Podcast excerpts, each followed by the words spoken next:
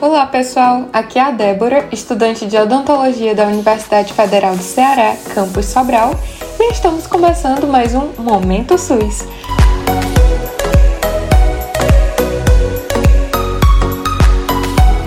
Seu podcast favorito, trazendo as principais notícias sobre a área da saúde de maneira rápida e eficaz.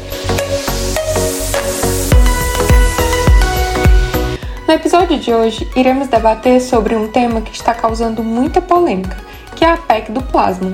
E ela está sendo debatida porque agora no começo desse mês de outubro de 2023, ela entrou em votação. E o que essa PEC fala?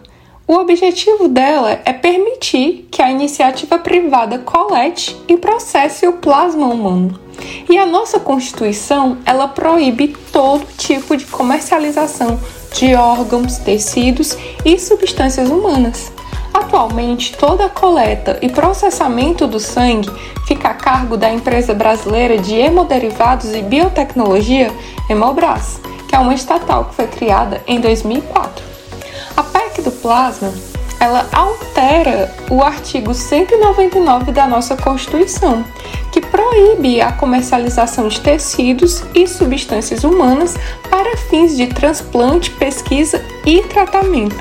E o grande objetivo é abrir uma exceção para comercializar somente o plasma. E o plasma são componentes que estão ali no nosso sangue. Então, quando eles falam que vão trabalhar apenas com plasma sanguíneo, já vem a indagação de como que eles vão tirar esses derivados do sangue sem o sangue. E outro ponto também que entra em pauta é que a gente sabe que a partir do momento que eu tiro uma empresa pública e passo para o mercado, a gente tem ideia de como o mercado irá agir. A palavra comercialização deixa muito um ponto de e agora? Se eu posso vender o meu sangue, por que eu vou doar? Então, é muito danoso, porque nós sabemos que, pelo menos nisso, o Brasil pode se orgulhar de termos um banco de sangue que recebe muitas doações.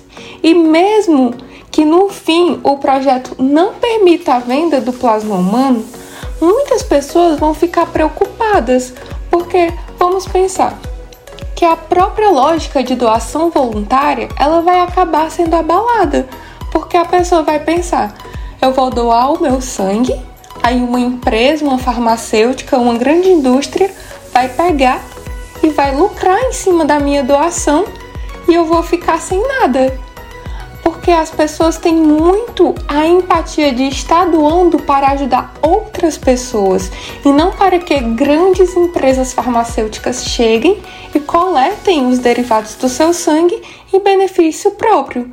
Ou seja, essa PEC ela está sendo duramente criticada e as instituições como a Fiocruz, Conacem, Conas, eles são contra que ela progrida. E pelo que a gente falou até aqui, é muito simples enxergar que não é uma boa ideia. Então, gente, é isso.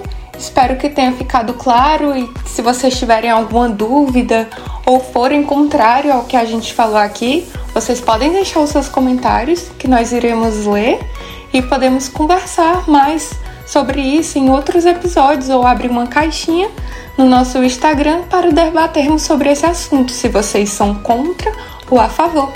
E é isso, pessoal. Agradeço a atenção de vocês e até o próximo episódio.